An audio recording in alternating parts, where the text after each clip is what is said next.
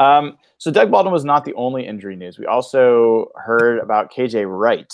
Um, came out of that game, had a good game by the way. It was his best game of the preseason.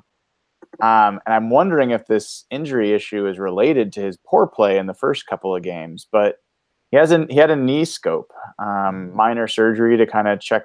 Usually that's for like floating cartilage and loose bodies, as they call them. Um, no timetable on when he's going to return. Uh, Evan, how do you feel about Shaquem Griffin potentially starting in that first game? And yeah, let's start there. I'm excited about it. I really do. I, th- I think this is a really unique opportunity for Shaquem to really show what he's got. And KJ Wright is in the, in the last year of his deal. Uh, his contract ends after 2018.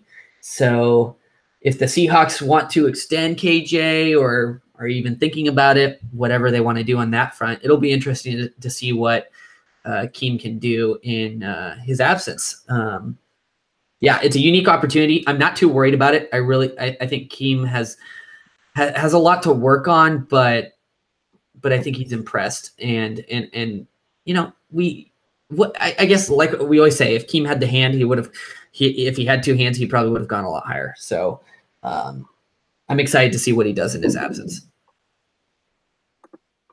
I'll put out there that I'm I'm concerned about Shaquem Griffin uh, getting early playing time. I don't think he's ready to be a star.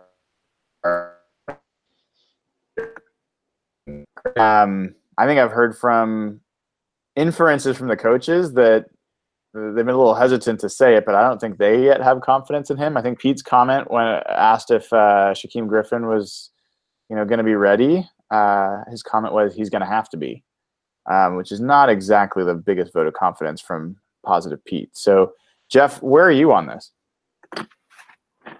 I'm I'm I'm kind of with you on there. I'm a little nervous that he's going to be forced into action because right now on defense they just need stable players. Because if you look at the defensive line, the pass rush, you, you mentioned the secondary, and yeah, Griffin offers great speed and flashing ability, but he, I don't know if he's going to be the most assignment correct and they really need guys like that right now. They have a lot of athleticism. Mingo's look pretty good, but yeah, I'd rather see Shaq kind of learn behind KJ for the year and kind of get eased into action. But I guess when KJ got his first start, it was as a result of an injury, and maybe we didn't think he was ready back then. I guess maybe the best way for Shaquille to learn, Shaquem to learn, is to play. But yeah, a defense that just has so many question marks, having another one brings me a lot of concern, especially when you're getting at KJ, who's probably the most stable guy, other than Bobby, you probably have this defense right now.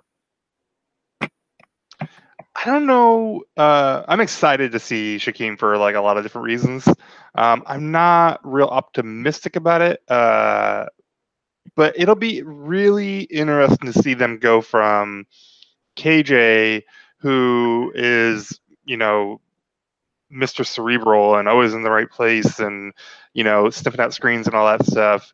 Um, but it, it, I mean, he's a guy that not super athletic. It felt like at times there uh, he's been a little picked on that that his lack of athleticism can be exploited a little. Um, so it'll be interesting to kind of go to a complete opposite of that. You know, going to a rookie. Um, not to bash on Shaquem's like football IQ or anything like that, but he's probably not KJ yet. Um, but you know he is super fast, and so is there there there will almost it'll almost certainly be a downgrade. Um, but there's kind of a trade-off there where maybe there's some stuff that Shaquem can do that KJ couldn't where you can kind of make up a little bit more ground than you might think. So uh, if nothing else it'll just be interesting to see you know how I've been suspicious that KJ's speed is an issue, um, and it'll be interesting to see how much you know plugging in a rookie who can run lights out how much does that how much does that count for? How much does that cover for? Um, can he kind of approximate KJ's play even without all of KJ's knowledge and instinct? Yeah, and